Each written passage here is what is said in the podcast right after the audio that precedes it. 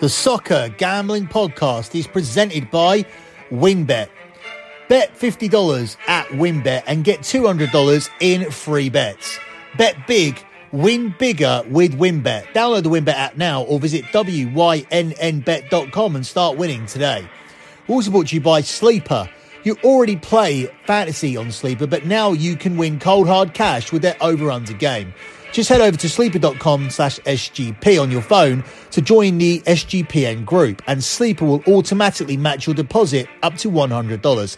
That's sleeper.com slash SGP. And make sure to check out our relaunched merch store where you can get all your favorite SGPN gear. Just head over to store.sportsgamblingpodcast.com.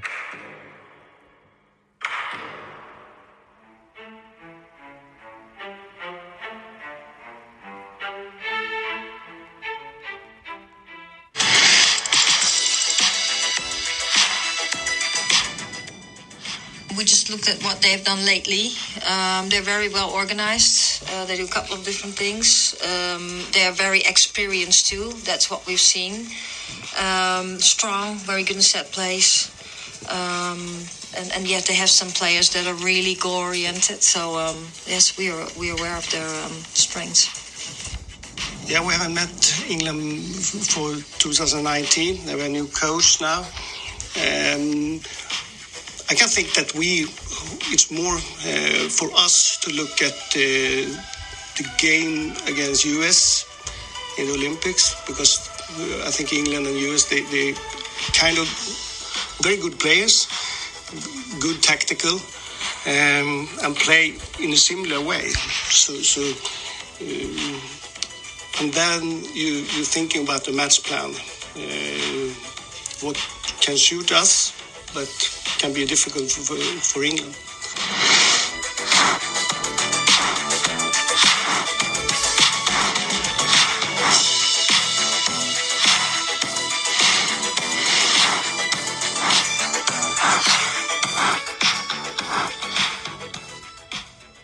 You are listening to your Euro 2020 women's semi final preview here on the Soccer Gambling Podcast.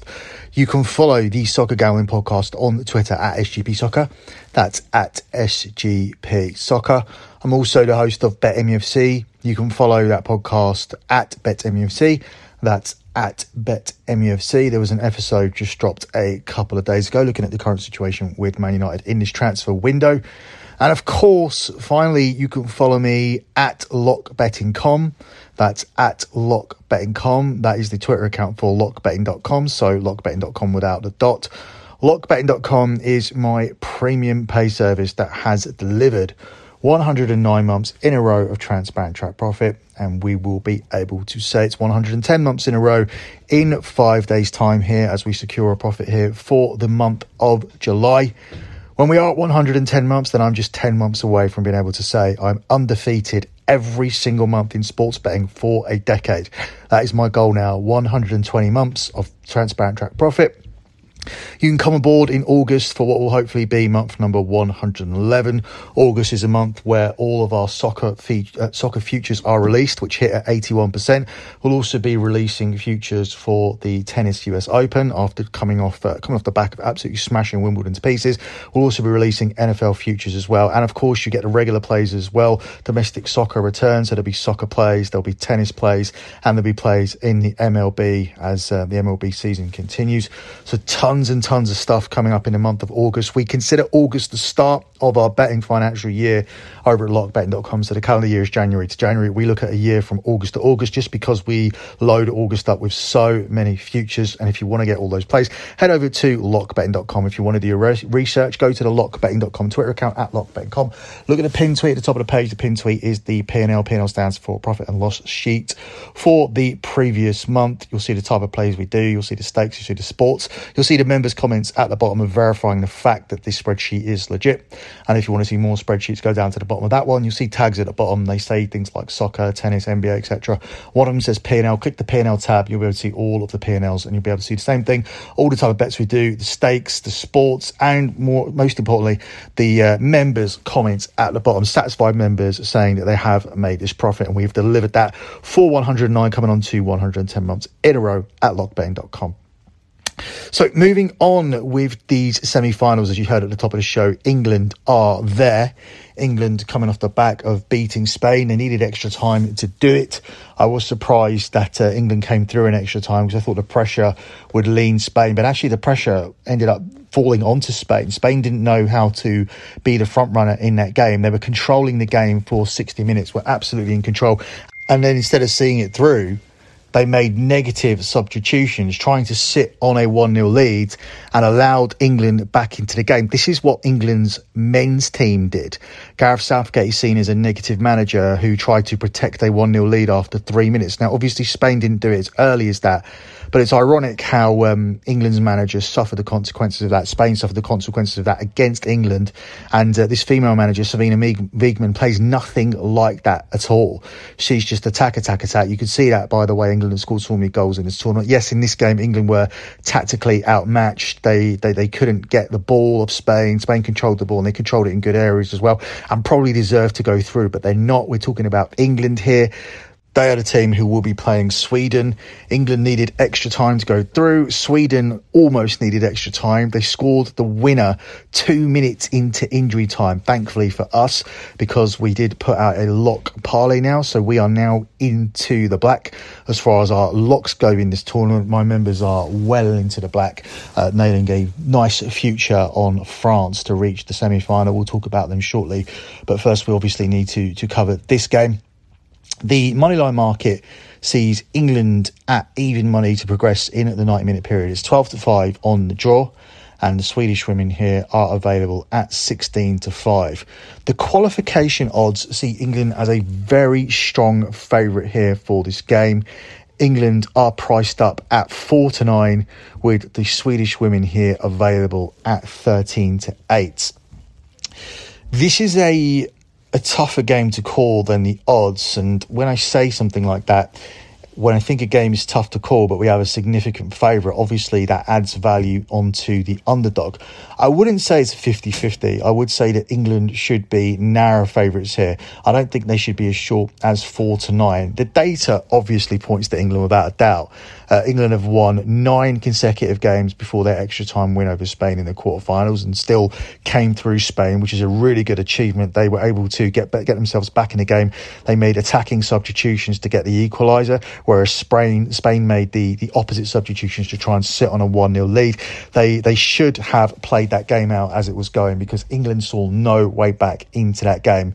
But uh, to find a way back in and to beat Spain is going to give you massive momentum, and perhaps you'll be less nervous here going into the semi final, or perhaps you're just going to get more and more nervous as it looks like you may get your hands on the trophies. One thing England aren't doing is conceding goals, and, and neither are Sweden. So I could see a low scoring game here. The Lionesses have conceded just four goals in 18 games under Serena Wiegman, uh, Sarina Wiegman, sorry, and uh, have kept four clean sheets in their last five outings.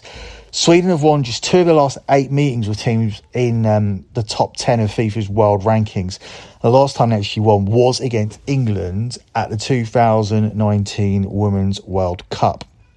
So, um, given England's recent form and the home advantage, they, they should be able to come through here at Bramall Lane. Uh, one of the key things, other than the fact they've looked better in this tournament, is the fact they've got extra two days preparation. So we'll see how, how that works out for them. Sweden's performance, despite the fact that we did cash a lot, was worrying.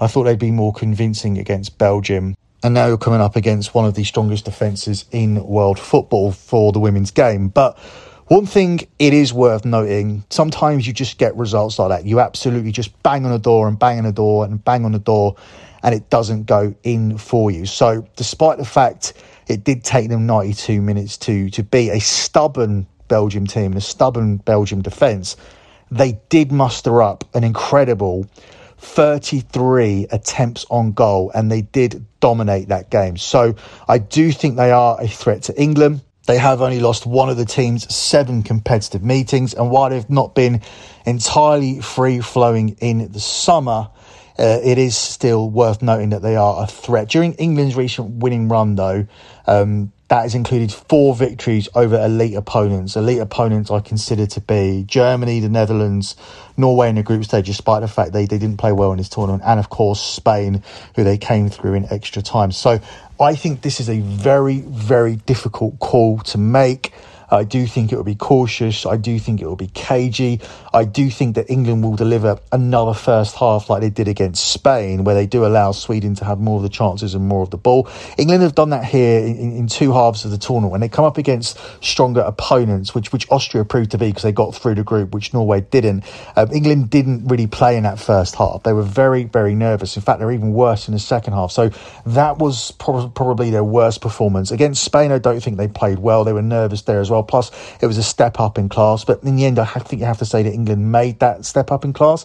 Um, despite the fact the Norway result looks like the, the best performance of the tournament, I disregard it when I'm handicapping because Norway were just awful. And there was something wrong with that dressing room for this tournament. The way they were just letting the goals just flow against them in that England game. There seemed to be some disharmony. The manager got sacked. So I don't look at that and go, England are this unbelievable in, impeccable scoring side that are just going to take teams apart because they scored eight goals against Norway. No, I look at that, yes, but I also look at the nervous start they made against Austria and um, the nervous way they played against Spain and, and really shouldn't be here in this game. So I think it'll be tight and cagey again. Um, I don't think Sweden are necessarily a great bet to penetrate first, given that they, they only scored one goal from 33 attempts. So, despite the fact I look for them to be the less nervous and to create some chances in the first half, I'm quite safe to say that. Um, even if one of them goes in, even if one of them goes in, then um, I'm quite happy that we'll cash the under. We just don't want um, two first half goals here. So if we can get in for um, for one 0 preferably nil nil. If we get in with a one 0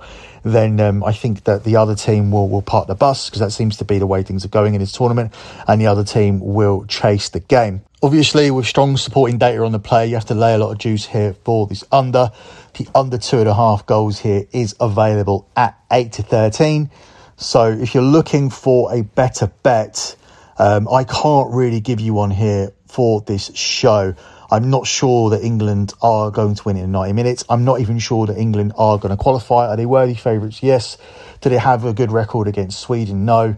Do I put a lot of weight into England's 8 0 win over Norway? No. Do I put a lot of weight into the fact it took Sweden to score just one of 33 attempts and took 92 minutes to do it? No, I, I don't put weight into any of that. For me, this is a close 50 50 game, therefore, all the value here is on the underdog to beat England as they usually do. But my strongest play here is going to be on the under, despite the fact there is juice on the selection here at 8 to 13 for tonight's semi final between England and Sweden. Moving on to your second semi final that takes place on Wednesday, we have Germany against France. Germany are the narrow favourites at 13 to 8, 21 to 10 on the draw and it's 15 to 8 on France. The outright qualification market sees Germany as a slight 45 favourites and France here available at even money. These two teams are the same price though to win the tournament.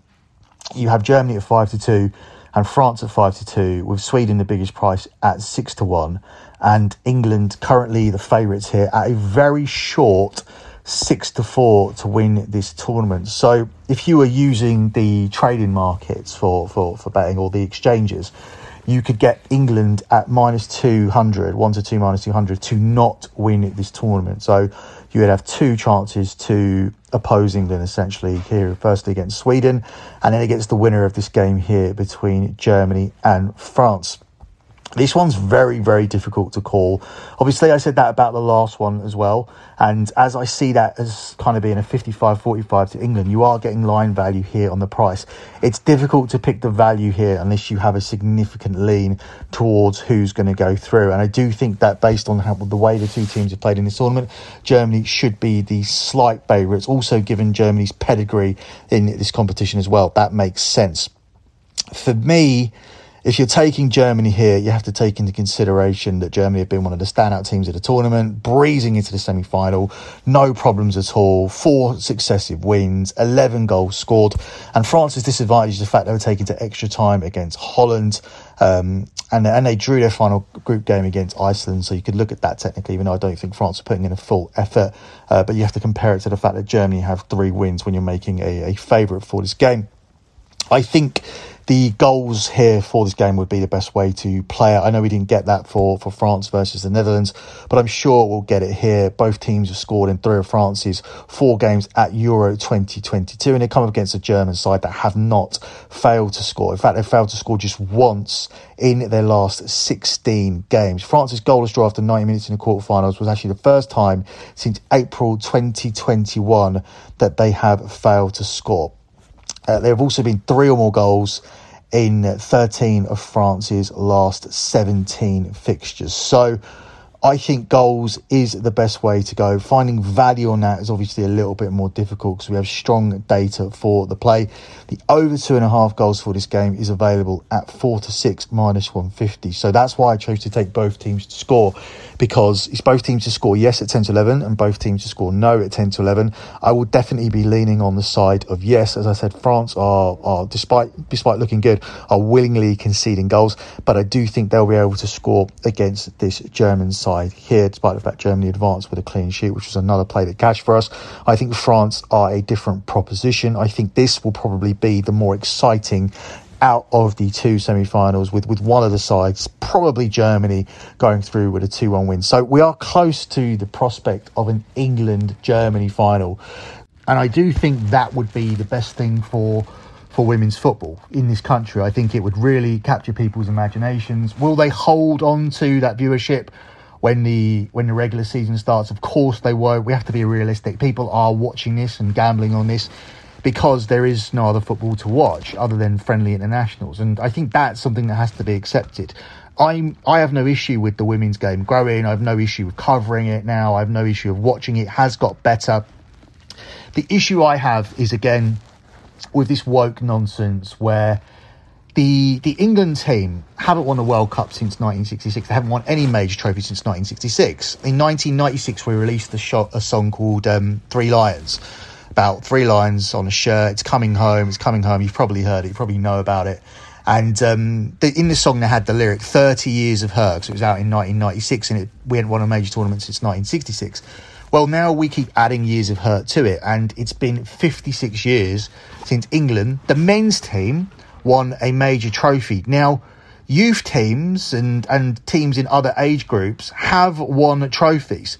So we don't count those as trophies. So why do we count the, the women's game? Do we then start counting those youth trophies? Do we then start looking at the, the disability teams? I think it's got um, it's got a bit ridiculous at this point. Look, the England's men team haven't won since 1966, and if the women do it, that's great. It's great for for uh, women's football in England. But it doesn't mean that's the end of the run. England's men's team need to do it. If England's men's team win the, the 2022 World Cup, then the the run has ended at 56 years. If the women's team win this tournament, it does not mean that that's the end of England's run not winning in major tournaments because I don't think the women's game has come far enough. And even if it has, even though they're playing against full 80,000 stadiums, it does not negate the fact that England, the main team, which is the men's team, haven't won a major championship. So that's that's the kind of stuff that puts people off. I think when you hear a pundit saying something like that, where they say, "Oh, it's been 56 years since England won a major trophy," you end up just thinking, "Well, even if you win this, it's still been 56 years. This is no way near as as significant as as that." And it's the same thing when you look across the board. It's great that these things are being played, but if you're telling me that the the uh, MLS and the in the women's soccer league and the NBA and the WNBA and the women's World Cup soccer and the and the women's Euros soccer equivalent to men's World Cup and Euros. Like, please, just just stop. Um, I think the only place you can say that is is uh, for tennis and possibly UFC, and that's because of people like Ronda Rousey and the Williams sisters. And when when big stars organically grow, it, it, helps develop the game. And I don't think we've got that here in this tournament, despite the fact I'm happy to watch it and I'm enjoying it and we are making money here on this tournament. I'm not going to, um, go as far as to say that um, I'm invested in it the same way as the men's game, and that it would be a fantastic achievement and something I've waited my entire life to see, uh, which is England lifting a major national trophy. If the women do it, I don't think that's going to quench my thirst, and I have no issue saying that at all. Um, even if the woke police want to get on my back about something again, uh, as you usually do. Um, closing out with a lock on the show isn't too much here when you've got a two game slate, but I do think both teams definitely find a net on Thursday between Germany and France. We'll, uh, we'll leave the England game because uh, my clients are riding a small future on Sweden to win the tournament. I thought they were too big at the start, seven to one.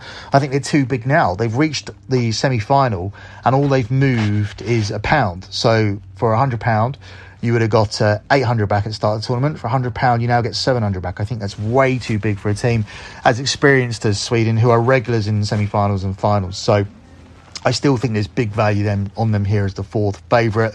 It wouldn't surprise me at all though if the winner came from the other game in the tournament. Look, this is this is wide open, and I don't think we should have England sitting up there as a as a clear six to four plus 150 favourite to win this tournament. The, the main edge they have is the home advantage, but as we saw in the last game, that's not really acting as a as a huge advantage because obviously as much as we are playing the England games at full stadiums without the without the the men there the passionate hardcore football fans that live breathe and die football that generates a real real atmosphere not that there's anything wrong with with the kids and the children going but you know you can you can hear it from the from the from the sound that it makes. It's not it's not the same as um as as 40,000 hardcore football supporters getting behind you. That to me represents the 12th man. I don't think they have the 12th man here I think what I see is um, is is eleven women carrying a big weight on their back, where they're expected to win the tournament, where they're also under the pressure of